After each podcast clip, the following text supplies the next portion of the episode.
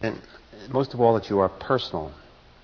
We don't have to pray to a force, and we don't have to pray to a fate, but that we have a personal God who not only created but also who redeemed. And we thank you in Christ's name for that. Amen. Tonight we're going to go into Appendix C, and we have uh, handouts tonight for the last half of Appendix C, which was longer than I thought it would be. And then we have Appendix D, and we'll be done with this, this suffix to the course. Um, last time we dealt with uh, biology. And if you'll notice, the title of Appendix B and Appendix C has parallelism, and it's deliberate. Because I think that all these questions that keep coming up are questions that involve the category of natural history. We're dealing in both cases, whether it's biology or whether it's, as tonight, we're going to deal with dating systems and measuring ages, uh, you're still dealing with this same topic, natural history. And it's helpful if you keep that in mind. Um, and so when we look at the different principles, we won't get lost for the forest for the trees. What I'm trying to do here is a vast amount of material that are summarized in these appendices, believe it or not. Um, a, vast amount, and you can just totally get buried in it if you don't see the, the basic argument.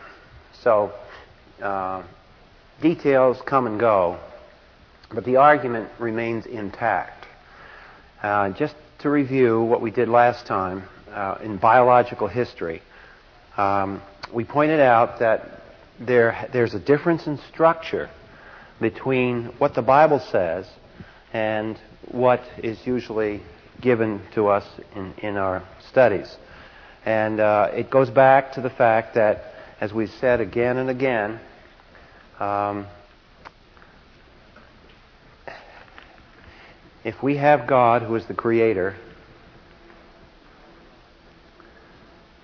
and we have the universe that is the created, then, and the universe is made of man and nature, we've got major distinctions here the creator creature distinction and the man nature distinction. And we have to review these and review these and review these over and over and over and over again until it becomes uh, almost a subliminal reaction to look for these things. Because no matter where you go, no matter what the argument is, you will always, always find that when the Bible is denied, these categories go away. Every time. No exceptions. Every time the Scripture and God's Word are demeaned or lessened, the creator creature distinction goes away. That's why the Bible warns us in the first and great commandment, Thou shalt worship the Lord thy God only. Only. Not you will worship him along with other people or other gods. This is what's wrong with the gospel. Where paganism has influenced evangelicals today, you can listen to the gospel presentation. And what you will hear is invite Jesus into your heart because he'll make your life better or something. And that's nothing different than the old, old paganism, where in the first century, for example, give you kind of like a history of this, um, in the first century, what offended pagans wasn't the claim that Jesus was God. Because they had lots of gods. See, the problem was they absorbed G-O-D inside a pagan frame of reference. And the pagans had no problem. Invite Jesus into the pantheon and he will sit him up here with all the other gods and goddesses. No problem. But what offended, what was so offensive about Christians that eventually wound up in the, in the catacombs and getting tossed to the lions was the fact that they worshiped only Jesus and denied all other gods. In particular, one called Kurios also. And the other person to whom Kurios, or the word Lord, was proclaimed was Caesar. And the Christians refused to accord him that Kurios title. It was reserved for Jesus Christ and Jesus Christ alone. And in that, they earned the hatred, the animosity of pagan society. The reason is not hard to see because it goes back to this. If Jesus Christ is the creator, you've got the creator creature distinction. And that means that if Caesar is man, then Christ is higher than man. It's just a reaffirmation of the creator creature distinction. And this is centrally offensive.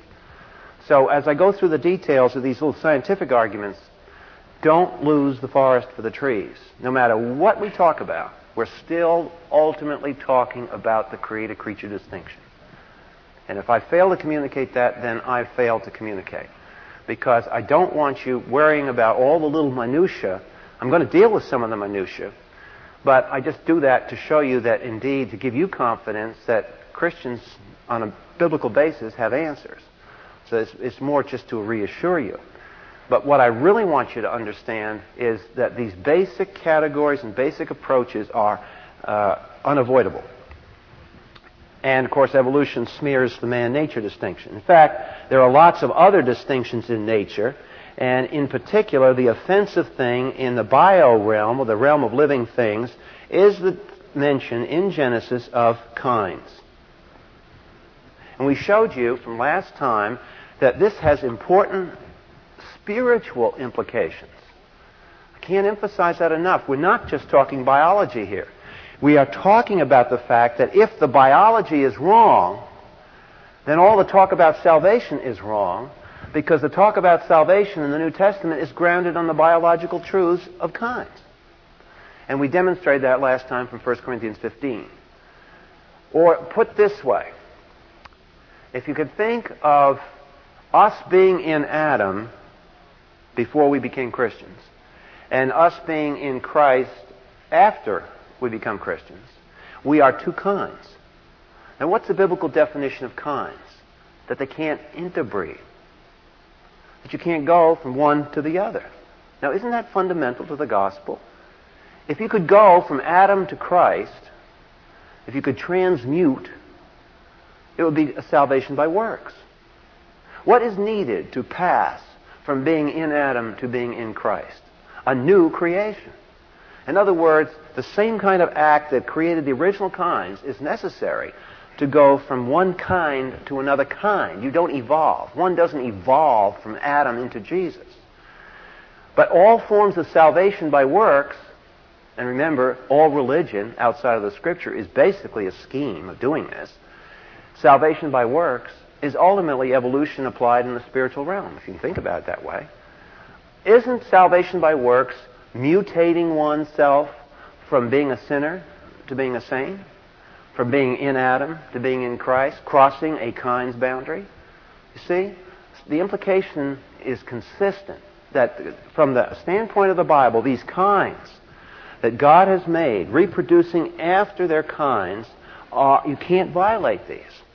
The whole theory and presentation of salvation in the Bible assumes this is right. So if this is wrong, then flush the New Testament. So that's why last time in Appendix B we covered evidences of what is going on here uh, with, with, how do we support the fact biologically, and we started on page 110 and 111 and gave you the four categories of evidences. And there are lots of little details, but basically one of them is the design and information theory argument, namely that you have these structures and they don't aren't explainable sheerly on the basis of chance. Second one is that artificial natural selection, while they change and there's adaptations, they don't transgress kind boundaries. Black moths and white moths are still moths. And I think the easiest way to think of artificial natural selection is to look at dogs, because they're familiar to us. Think of all the breeds of dogs there are in the world. Okay? Now just think if you didn't know there were such things as dogs, and you lived, say, a thousand years or a million years from now, and you were digging in fossil strata, and you dug up a skeleton of a Chihuahua and a Collie. Would you ever dream that they were the same kind? You had no, no flesh, no organs, no, nothing except a few chipped bones. How are you going to analyze whether those bones are in the same genera, species, or what? You see, it gets very subjective. So that's why another feature is that in real life, the systematic gaps in the fossil record are enormously important because we may be screwing up the analysis of the fossils we do have. Because there may be some of these creatures that are bone structures that belong to the same species and don't represent evolution at all. It represents the same kind of thing you would discover inside canine family. Namely, that you have all this breeding going on and making these subgroups that look for all the world like they're different creatures. A Chihuahua and a Great Dane. I mean, there's a good example. But they're all out of the same group here. So look at the variation that God built into the kinds. But still, they're still dogs. They do not cross over into the feline category and become cats. So that's the central issue. And the bone of contention, if I may use a pun, between creationists and evolutionists is whether this is true or whether it is a continuum basically, where everything shades into everything else. The man nature distinction goes away. We have a chimpanzee looking very close genetically like a man, and so therefore this boundary just kind of gets erased. So it's only you can't have it both ways. Either you have hard and fast categories in the biological realm or you have slippery ones. And that is the debate. Whether you're discussing breeding, whether you're discussing fossils, whether you're discussing anything else, that's the issue. Do you or do you not have uncrossable chasms in the biological realm? And the reason why, again, evolutionists want to have a continuum is because since they don't have a creator, the only way of, of getting Remember, we said that one of the so called facts of evolution is that you can supposedly order all living things, you can classify them from complex to simple. And no one's arguing that. No one in the world is arguing that. We creationists are not debating that. We accept that. It's obvious. It's obvious that you can classify them. That's not the question. The question is, is after you've classified them, can you explain the rise of the higher classes, the more complicated classes from the simpler classes? That's the debate. Where did the classes come from? Were these boundaries fuzzy? Were they transgressed so you have an upward development? Or, or, and the only other possible being is that all these classes were individually created. And that smacks too heavily of supernaturalism to be acceptable to most people. So out of a hatred for supernaturalism, ultimately animosity to the Creator, there's a philosophical horror of considering this hypothesis. But please note, evidence isn't the issue here. Both sides are citing evidence. Evidence isn't going to decide the issue. In one sense.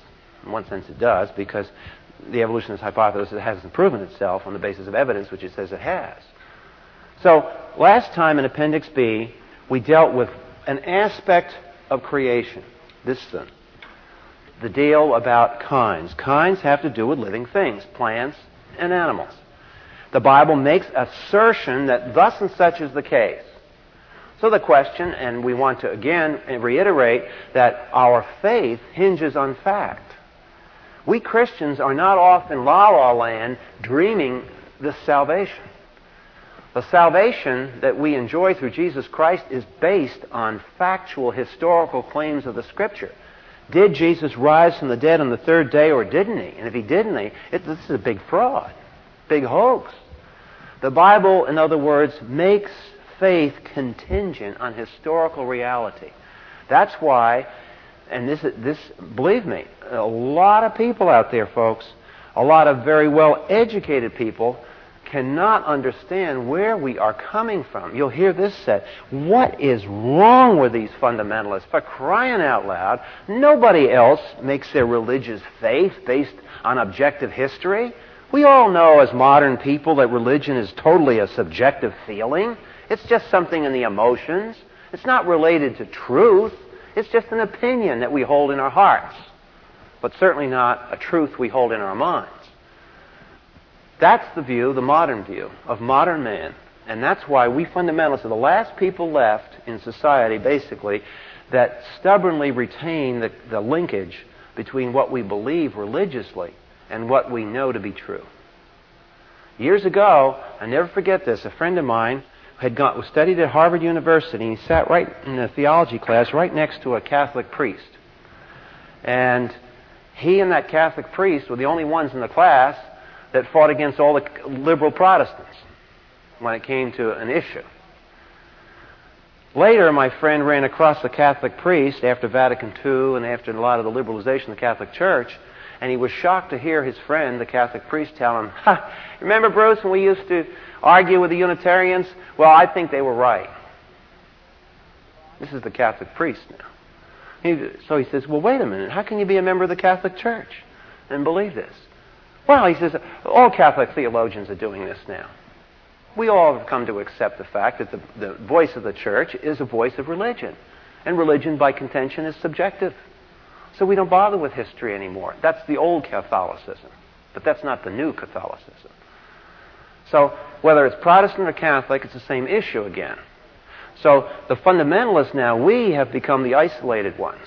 There are probably a few of the old guard Catholics who believe. I mean, we would debate about the nature of the church and so on, but at least we both held to the fact that there is definite religious truth linked to historical truth. But increasingly, we are becoming isolated, and the more we become isolated in our society, and the smaller we become numerically as a percent of the total population, the more our rights are going to get stepped on. We are rapidly approaching one of the most maligned minorities. Chuck Colson said, recent statistic, some guy did a survey in the United States, and they, they asked the person, who would you least have likely to be your neighbor? Did you want to be? You know what the most unpopular neighbor was? A fundamentalist. I have some black friends who are Christians, and, and one of them who, who's been coming to the class here, and uh, she was saying, you know, this is interesting. She says, you know, we blacks in the South had to get in the back of the bus. But as a creationist, black or white, I can't even get on the bus. That's how bad it is. So, just to prepare ourselves that we face an uphill battle in our generation because we are the only people in society that hold to these, quote, absurd positions. All right, so we looked at the issue then of biology. Now, tonight, we want to move into Appendix C because we want to deal with the other area, the area of physics.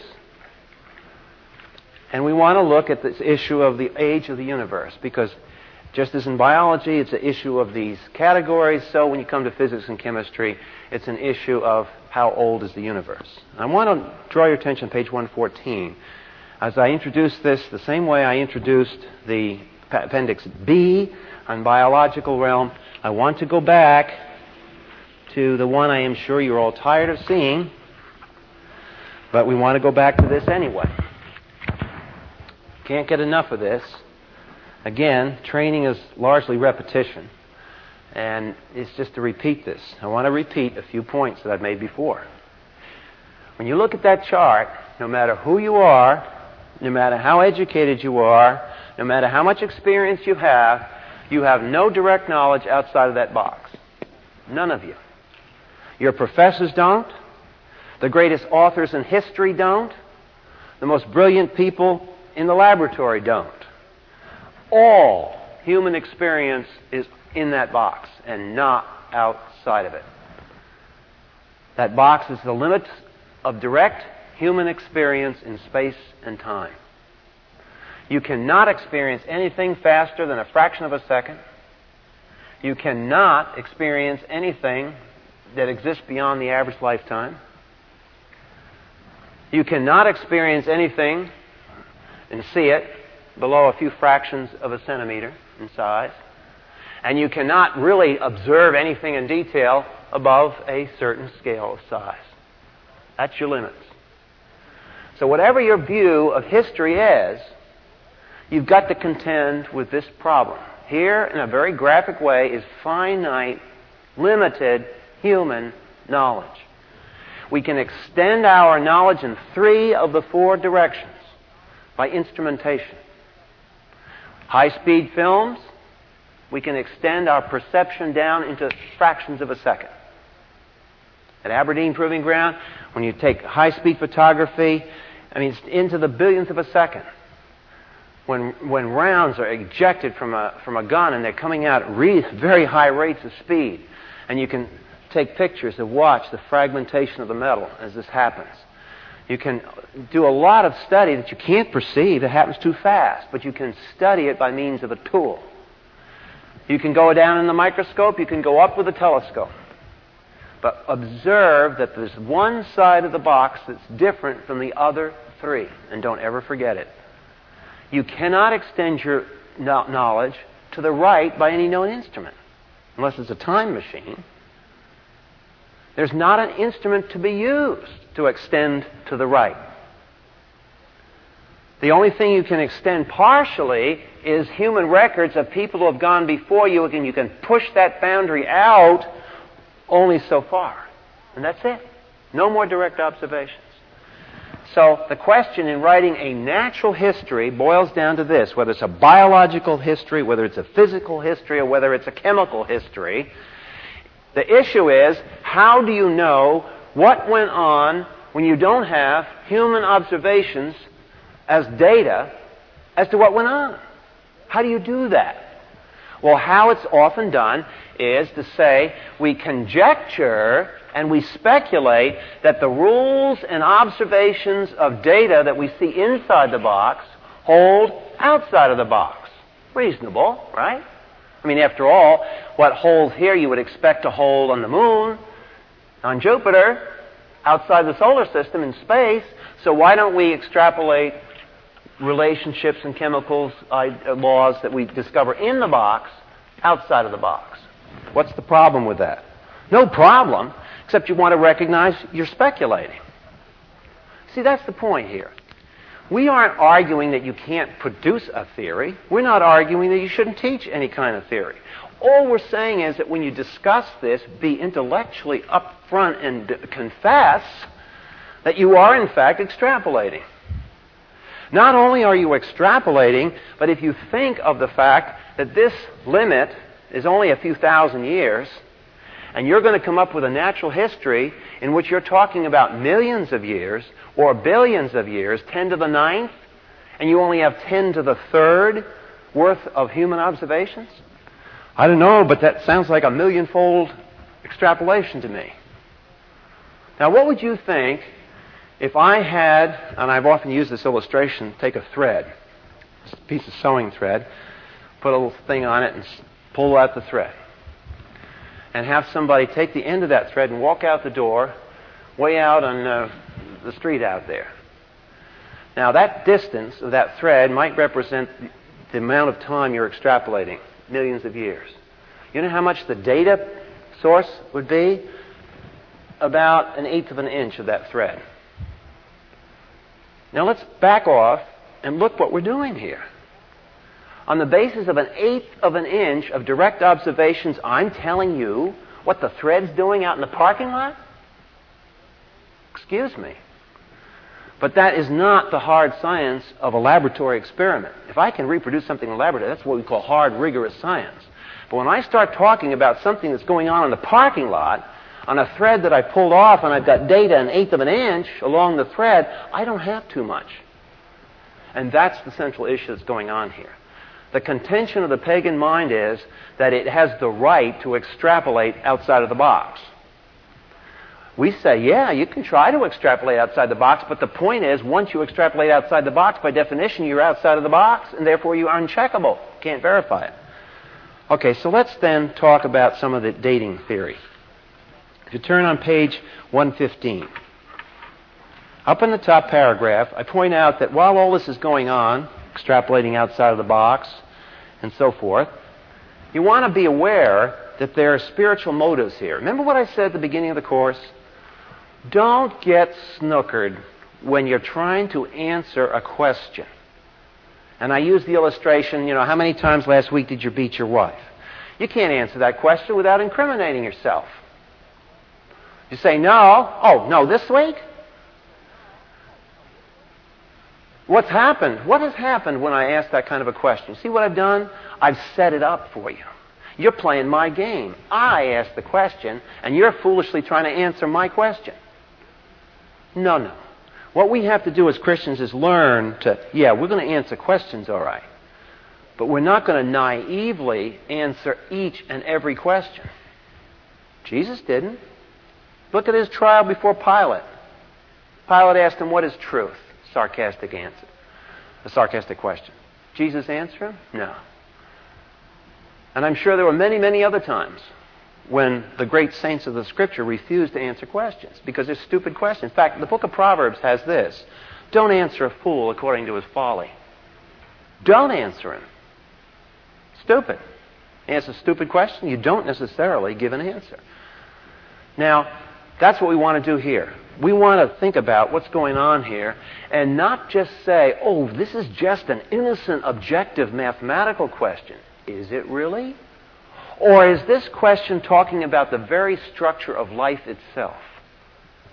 And if it's talking about the very structure of life itself, there's some spiritual factors that operate here, right?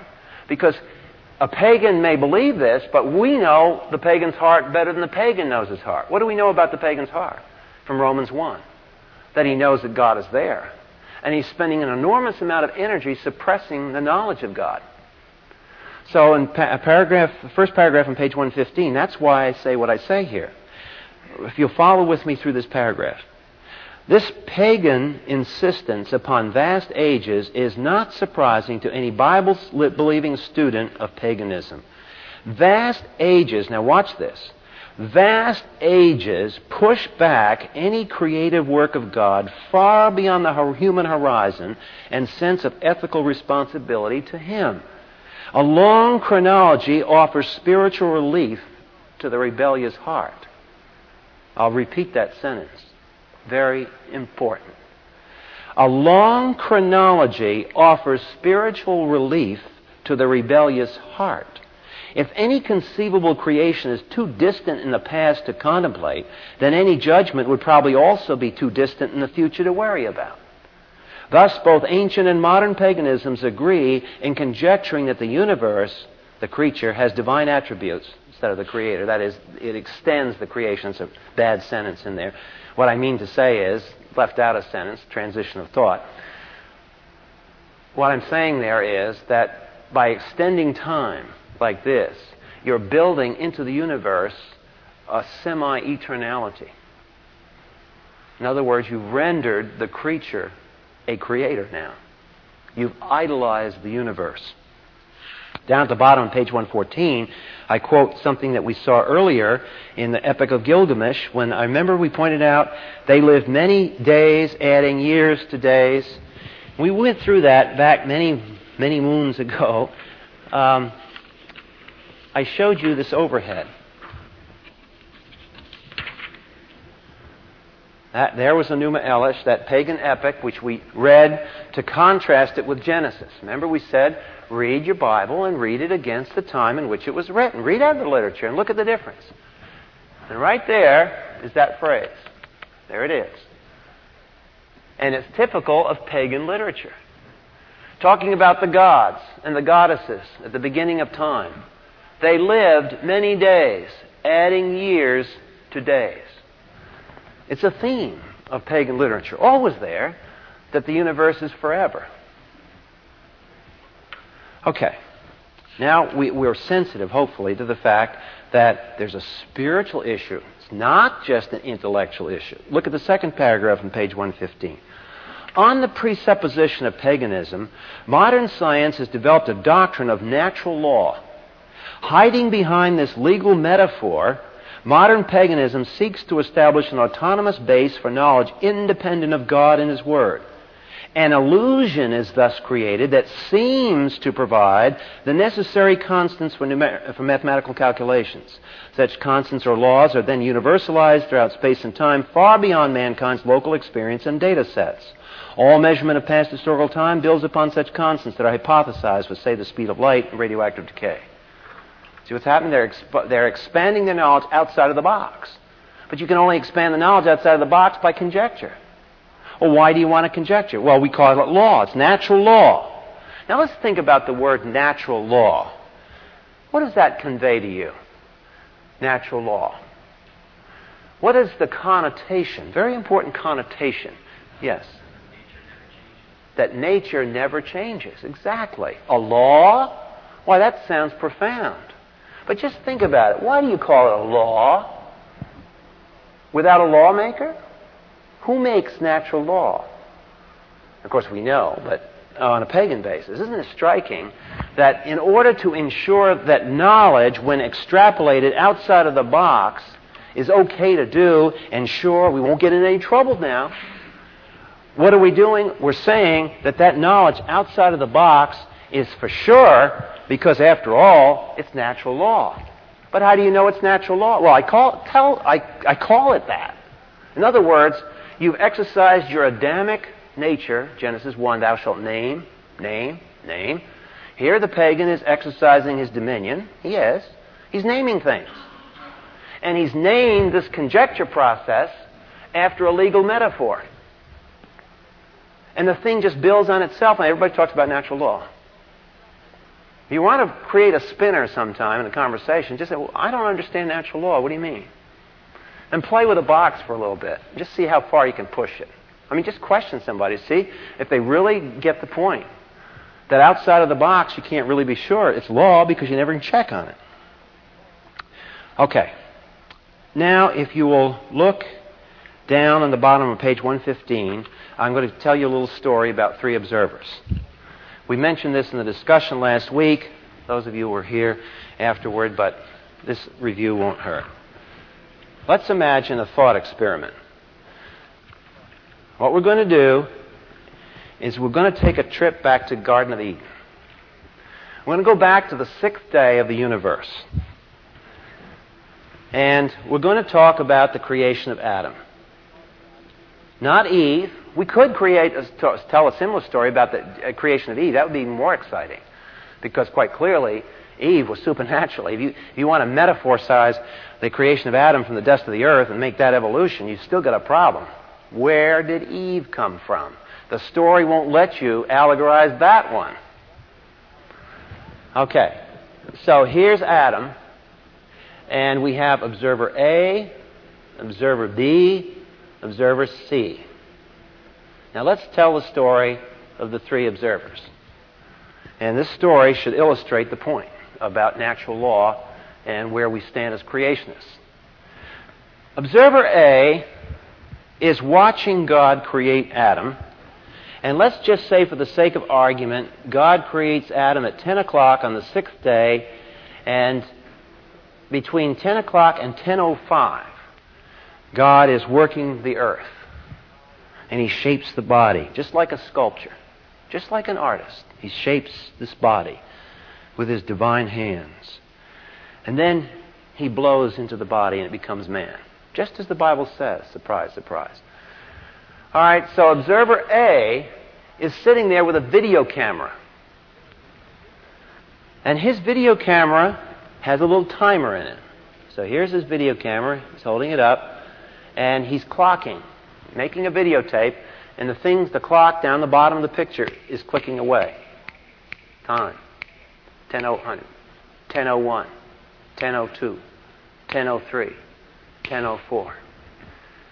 And he finishes his observation, 10.05. He's got a film of five minutes of creation activity. Now, observer B comes on the scene at 10.10. Observer B, however, doesn't see observer A. Observer B doesn't have any tools. Observer A has no idea. God's disappeared, not there anymore. But what observer B observes as he walks into the garden, he sees Adam. Observer B, taking, we imagine him taking a time machine from our own day, looks at Adam and he sees he's about six foot two, weighs about 180 pounds, um, looks to me about 25. On what basis is observer B concluding that Adam is 25 years old? Let's just think about that observation a moment. Out of his experience, observer B, think back again. What have we said about experience? We have said that it comes out of the box. Has observer B, in his box of observations, has he ever observed a creation before? No.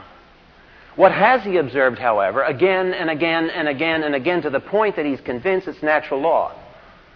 Babies being born and growing. So within his box, he sees that Adam is 25 years old. Observer A's answer to the question how old Adam is at 1010. If assuming it's ended there. Five minutes. Now, what are we going to do now about our dating systems? Got two observers. Both of them aren't lying, are they? Can you say that observer B is lying? No. Is he going on the basis of his experience and what he's defined to be as natural law? Yes. Why are we getting two different clocks? Answers here. Is Adam look different to observer A than he looks to observer B? Is the data any different? Do A and B share the same data set? Let's think about that for a minute. What do we say the qualification of observer B was? One of the things we said when observer B walked into the garden, what didn't he have? He came late, so he's talking about the past, and he doesn't have a video camera. What, in effect, does he not have then? He does not have observational data of what happened, does he? He has to go on the basis of extrapolation. Now let's bring in the spiritual aspect of the conflict, just to show you this is not a mathematical scientific problem. At 1010, from the other side of the garden, observer C enters. Observer C, however, unlike observer B, observer C has also taken a time machine back. His box, he understands the same thing observer B does, but observer C has an additional quality. Observer C is buddy boy with observer A. So observer A walks over to him and says, Hey, look what I got on my video cam. Take a look at this. I was here. I saw it. Look what I saw. So now C has got to decide. Does he trust observer B or does he trust observer A? What would you do and why? Put yourself in observer C's position. You walked in late. You can't observe this. This is past time. So you're, you're dealing with a historical question. You've got a guy who claims to have photographed this stuff with a clock on it. You check out the clock in the, in the thing, it's 1010, and your watch reads the same as the watch, uh, the clock has video. Let me try that camera again. Oh, yeah, 1010. Now think about the process. If you will think about this simple little story the three observers, you've got chronology locked up. On what basis, if you are observer C, do you decide the question? Why would you try, why would you why would you for example why might you try, say I agree with observer B what would happen what would you be doing if you sided with observer B against observer A what in effect would you be doing Debbie?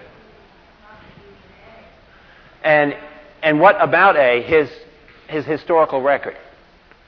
So to agree with B means you put higher confidence in extrapolated natural law than you do in eyewitness evidence. Witness that you can't get at because by definition you weren't there, but someone else was there and is giving you eyewitness evidence. So is this a little bit of a reflection on the, what you believe about the integrity of observer A? If observer A has come forth to you and told you, I took this record, here's my camera, and I'm not lying to you, this is what I got. Now, if you side with observer B, what else are you saying about the character of observer A? He's either deceitful or he, something happened on his camera. He must have been watching television or something. But this is, can't be real. You see? You see the questions that are involved? Think, you go back to this story time and time again every time you get involved in a dating question. The problem here is that when you are observer C walking in on the scene and you have to choose between this guy And this guy, you can't choose between them without going back to your basic presupposition of life. If you, observe, if you agree here, your basic presupposition of life is that the universe couldn't possibly do that. Right? Whatever this camera's recorded, man, this has got to be fake. Because I know the universe doesn't operate that way. Now, if you were observer A, how would you feel? You're observer A now, and I'm observer C, and I say, I don't buy you. Buy this stuff. Hey, my buddy boy B over here, he, he's got it together. I don't know how you got the film, but it just can't be. Don't you feel slighted? I mean, for crying out loud, I was here and I filmed it. Don't tell me I didn't know what I was doing. It went on before my very eyes. All right, so if you side with observer B, your presupposition is, the worldview you have to hold is, that what goes on today always has and always will, and it's exactly what Peter warned against in 2 Peter 3, right? He said, All things continue as they were from creation. There's no such thing as interruptions, no such thing as any discontinuities, no such thing as any miracles. And Peter said, and therefore you will deny the second advent of Christ too. Very consistent. But if, on the other hand, you agree with observer A, now what, you, what is your presupposition that allows you to do that? What presupposition would allow you to agree with observer A over against B? What would you tell your friend B? And you, you just say, you look at the camera, you look at the clock, you look at Adam, and you say, I'm sorry. I have to, this camera, something happened here. This must be possible. Now, what you're saying is that you believe in the integrity of observer A. Okay? That story should summarize the principles now that we're going to illustrate in our clocks, the issue of clocks. I'm going to spend the rest of the time on a set of clocks, several of the clocks that are used in, in dating. Now, just to start us off in this area, what does the Bible say about the age of the earth? People sometimes say it doesn't say anything about the age of the earth. Well, excuse me, but if we have a lineage from Adam to Jesus that's given in at least three places in the Bible, and we know that there's a connection here, and we say, well, maybe there's gaps in the genealogy. Well, there may be gaps, but there's only so many gaps you can put in a genealogy before it looks absolutely ridiculous. So let's say this, this forces a, a limit to how the age between, uh, in say, thousands of years. Let's just say the argument of, uh, say, 6,000, 7,000 years, something like that. Order of magnitude issue. Thousands of years. Okay? Now, what do we say about Genesis? When was Adam created? Sixth day. I only got six days here, unless you want to make them ages. So, by any kind of scriptural interpretation, we're down to less than 10,000 years. Anybody got a clue as to what the popular going bet is on the age of the earth right now? Hmm? Billions of years. How many billion years? Anybody have? Huh? Yes. Four to five billion years, somewhere in there.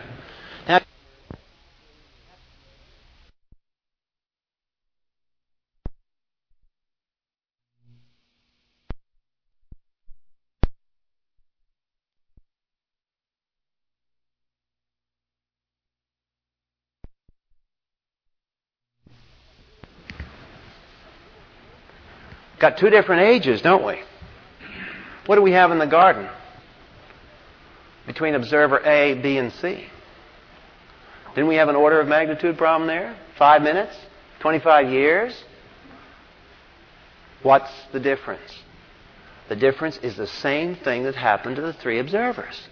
What do we have in this book? What do we have that is analogous to the video camera?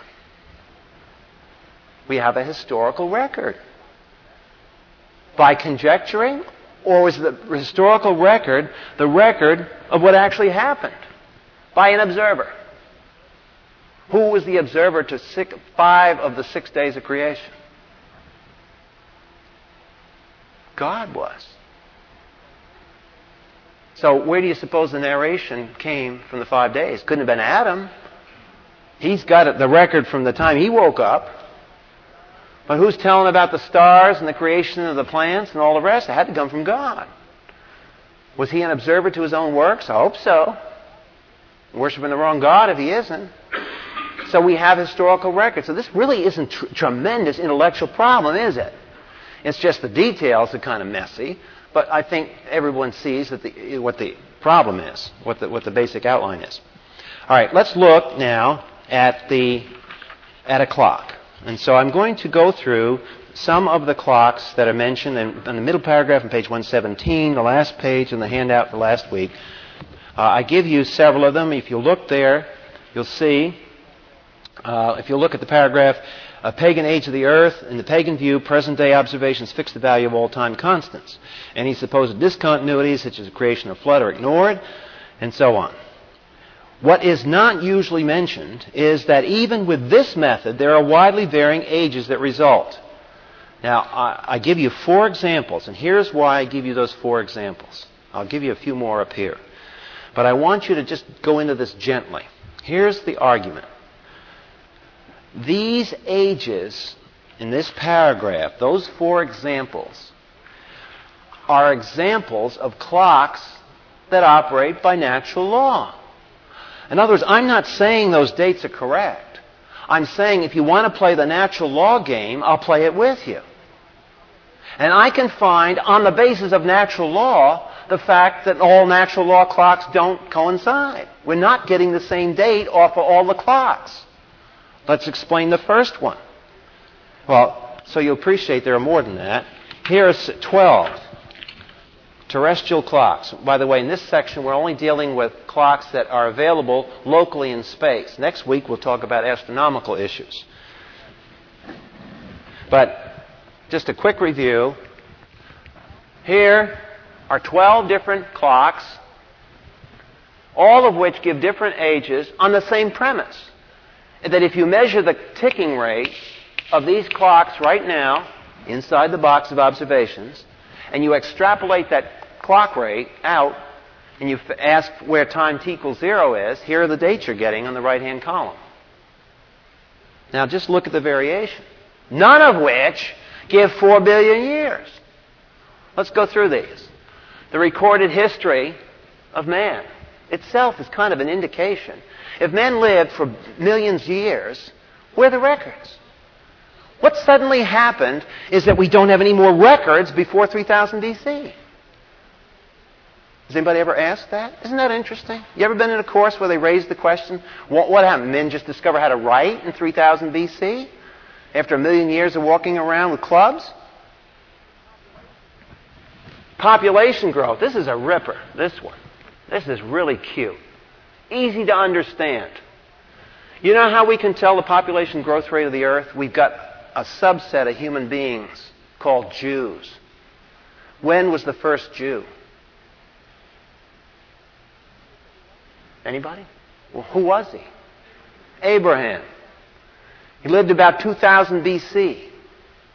So what do you do? You take the population of Jews today and you work backwards to Abraham in 2000 BC. That's 4,000 years. Every Jew came out of Abraham. And you've got built in corrections for your clock because it's very conservative, right? Because the Jews, I mean, Hitler killed six million of them. So you had a lot of setbacks to their growth rate. So you can't argue that that number you're getting is a massively overestimate of growth rate of Jews because it includes all the genocides of history. Now, if you can get all the Jews that now live out of one man in 4,000 years, you take that same growth rate to the world population, apply the rate work backwards, and you get no greater than 9,000 years for all human beings. Human race couldn't have been around for more than 9,000 years. If it was, we'd be packed like sardines, five people deep. Where are all the people? Another one is the decay of the Earth's magnetic field. Subtle one. But the Earth's magnetic field has been measured since the 19th century. About 18 something, started measuring it. And the interesting thing that they're getting is that the strength of the Earth's field is decreasing. Well, Thomas Barnes points out that if that's so, then as far back as you go in history, the Earth's magnetic field must have been stronger and stronger and stronger and stronger. And if you make the Earth's magnetic field too strong, that is, you keep perpetuating the clock backwards, the Earth would have to be a star to support the magnetic field energy. So you have an upper limit there of 10,000 years. Carbon 14. That's an interesting one through measurements, carbon 14 is one of the dating. That's critical because it's one of the center things of dating back to, say, 30 or 40,000 years. That's used. Carbon 14 ratios with carbon 12. Same element, different atom.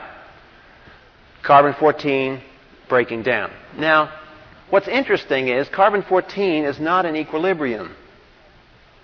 All the dating methods assume that because the Earth must be millions of years old, that surely the carbon 14 has had time to become in equilibrium. And all the equations are built on what they call an equilibrium model. But if you take the observations as far back as we can go, you know, a few decades, it turns out that carbon 14 is not in equilibrium, it's still building up. And if it's still building up, it means the Earth is young enough that it hasn't had time to stabilize yet, which means that you have a boundary of 10,000 years. Helium content of the atmosphere is another one. It's not in equilibrium, it's building up. So you can tra- all these things are basically we're not arguing that these dates are right. Don't I repeat my point. We're not arguing these dates are right. All we're saying is the logic behind them is identical to the logic on the other clocks. You know, will the real clock please stand up? Which one? Buildup of meteoric dust. By the way, these numbers here are the rating of a Christian physicist on a scale of 0 to 5 and what he thinks the reliability of those clocks are as far as a good argument. But here's a cute one. Can measure the, the meteoric dust as it's settling down on the Earth. Well, if we know the rate of dust fall, and we know how much the average meteoric dust is on the Earth's surface, we ought to be able to obtain the Earth's age, and it comes out 100,000 years, not 4 billion the rate of erosion of the continents. Obviously, the continents are running down. Rain washes off the continents and takes sand and dirt with it. You measure that. Well, the continents then would have washed out after so many years, so they couldn't have been around more than a million years, not four billion. Cooling of the Earth's surface. That's a cute one. You know who invented that argument? That was Lord Kelvin in the 19th century, who happened to be a Christian who argued with Darwin. And Kelvin had heat transfer equations, and he showed that the Earth's losing so much heat that you can't explain the warmth of the interior. If the Earth is very, very old, it would have frozen in the interior. Or not frozen, but it would have cooled off. So he had an upper boundary of 24 million. And here's another one that's interesting decrease in the Earth's rotation rate. Now, what's significant about that is the Earth is slowing down in its rotation rate. Now, if it's slowing down in its rotation rate and it's been slowing down at that same rate, you go back in time, what happens to the Earth's spin? It speeds up. If the Earth keeps spinning up and fast, all the continents, because of centrifugal force, would be spread out along the equator. So these are just some arguments of why this clock system isn't quite so cut and dried as you would like to believe. I'm going to show, conclude the class tonight with showing a, a rather spectacular one that came up in the court trial in Louisiana. The Evolutionary Party saw this argument, couldn't answer it, and the head, I think he was the head of the American Geological Society, was so offended that one of the uh, Christian physicists brought this up that he said, I can't answer it, it's just a tiny mystery. All right, let's see this so called tiny mystery.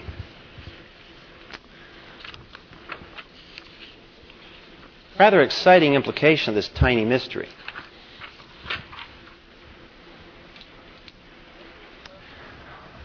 Those little circles are dyed sections of mica rock under a microscope. The man who studied this probably knows more about this than any living person. The man who originated this was a Canadian back many years ago, did a study. And uh, uh, Dr. Gentry um, went ahead and, and he uh, embellished the work. But those little patterns, I should, I guess, flip them upside down. I guess I got them this way. Right? B, A. No, still wrong. Okay.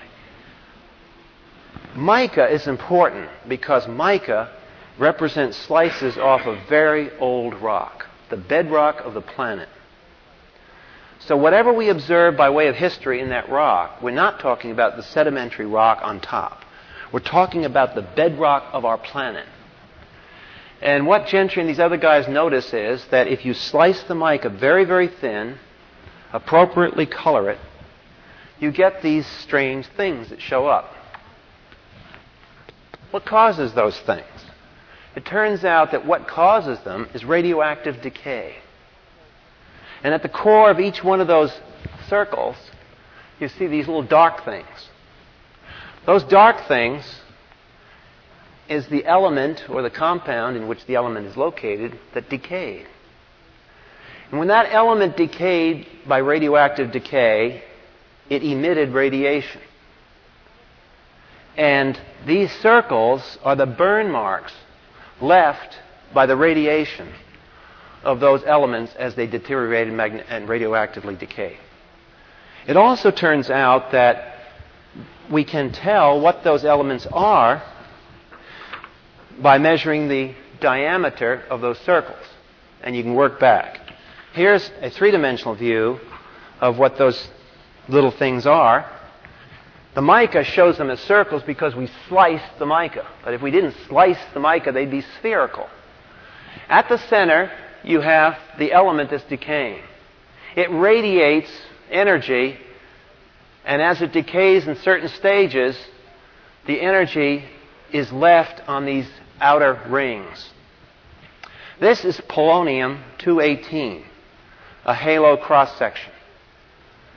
Polonium 218 has been the identifying thing at the center of these pictures.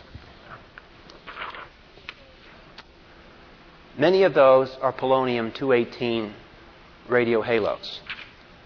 What's significant about them is written in the language just below that sphere. Half life, three minutes. Half life means the average existing time period for that element three minutes. Now you could say, well, maybe polonium 218 came from another element that decayed, that had millions of years of life, and it came to the polonium. Polonium, boom, three minutes, and it decayed to something else. Could explain it that way, except for one problem. In this case, there's no known precursor of polonium 218. No known precursor in the decay chain. That means that polonium 218 was the original element. Now, anybody see where I'm headed with this thing? Rather astounding conclusion. Here's the point. What do we usually get in our textbooks about the Earth when it was first formed? Was it a solid or was it molten blob? Molten blob. Would this rock then have been crystallized when the earth was created or when it was first formed. It would have taken millions of years to cool down out of this blob to the point where we had crystallized mica. The problem is, how do you preserve this 218 from decaying? It's got to wait until the earth is all cooled down and crystallized before it can leave those burn marks. So either you've got a problem here, either way you go. You can argue that radioactive decay didn't start until some other time, late, recently, in which case now you've got a d- denial of the radioactive decay constant. It's not a radioactive decay constant, it's a radioactive decay variable. Or it is a constant, and what we're observing are the finger marks of God's creation. That God created the earth instantly in crystallized mica form. The rock was created like this. The decay happened in the first three minutes of the universe. In which case, now the Earth doesn't fit the whole model of, from which the Earth came as a molten blob for millions of years. Now, to argue against this, obviously, this is quite troublesome to evolutionists. So, what they have tried to argue is that these holes, these things you see here, were not there at first, but rather in tiny little cracks in the mica, they were dissolved in water and ooched their way through the mica and just happened to rest at that point.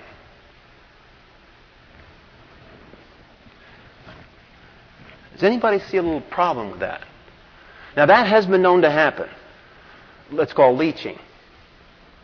But let's just suppose it happened. Let's just suppose those did leach into that position. What do we say the half life was? Three minutes. It leached, what, in 30 seconds?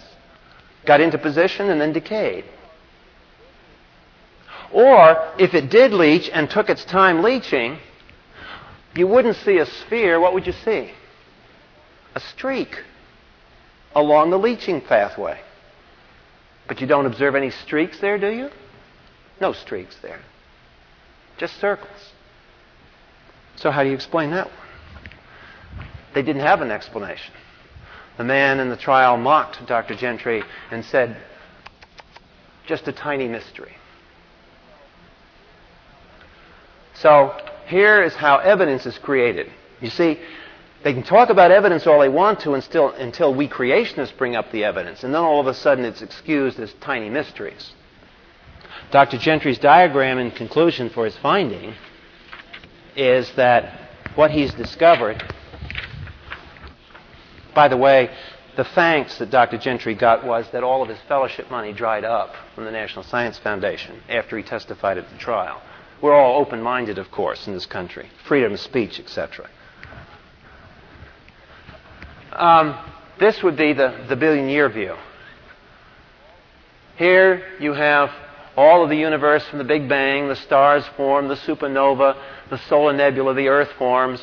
You would have had all the natural activity gone by the time the Earth solidified. 4.5 billion years.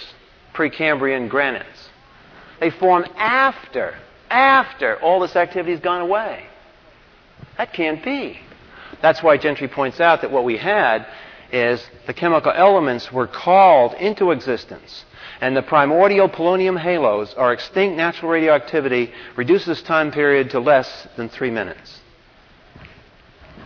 Either you accept that or you must deny the fact that radioactive decay is a constant. Now, I watched one time in a university physics department when Gentry gave, and, and he was smart, he didn't go into all these conclusions. He just went around the country for a few years getting his work accepted before he drew the conclusions. Smart, slick operator. And I was in a room when he did this at a, a major university. And I knew what he was up to. So I wanted to watch what happened to the atmosphere in the room when he began to present his little story. And he didn't go into like I did tonight and explain it. He didn't have to.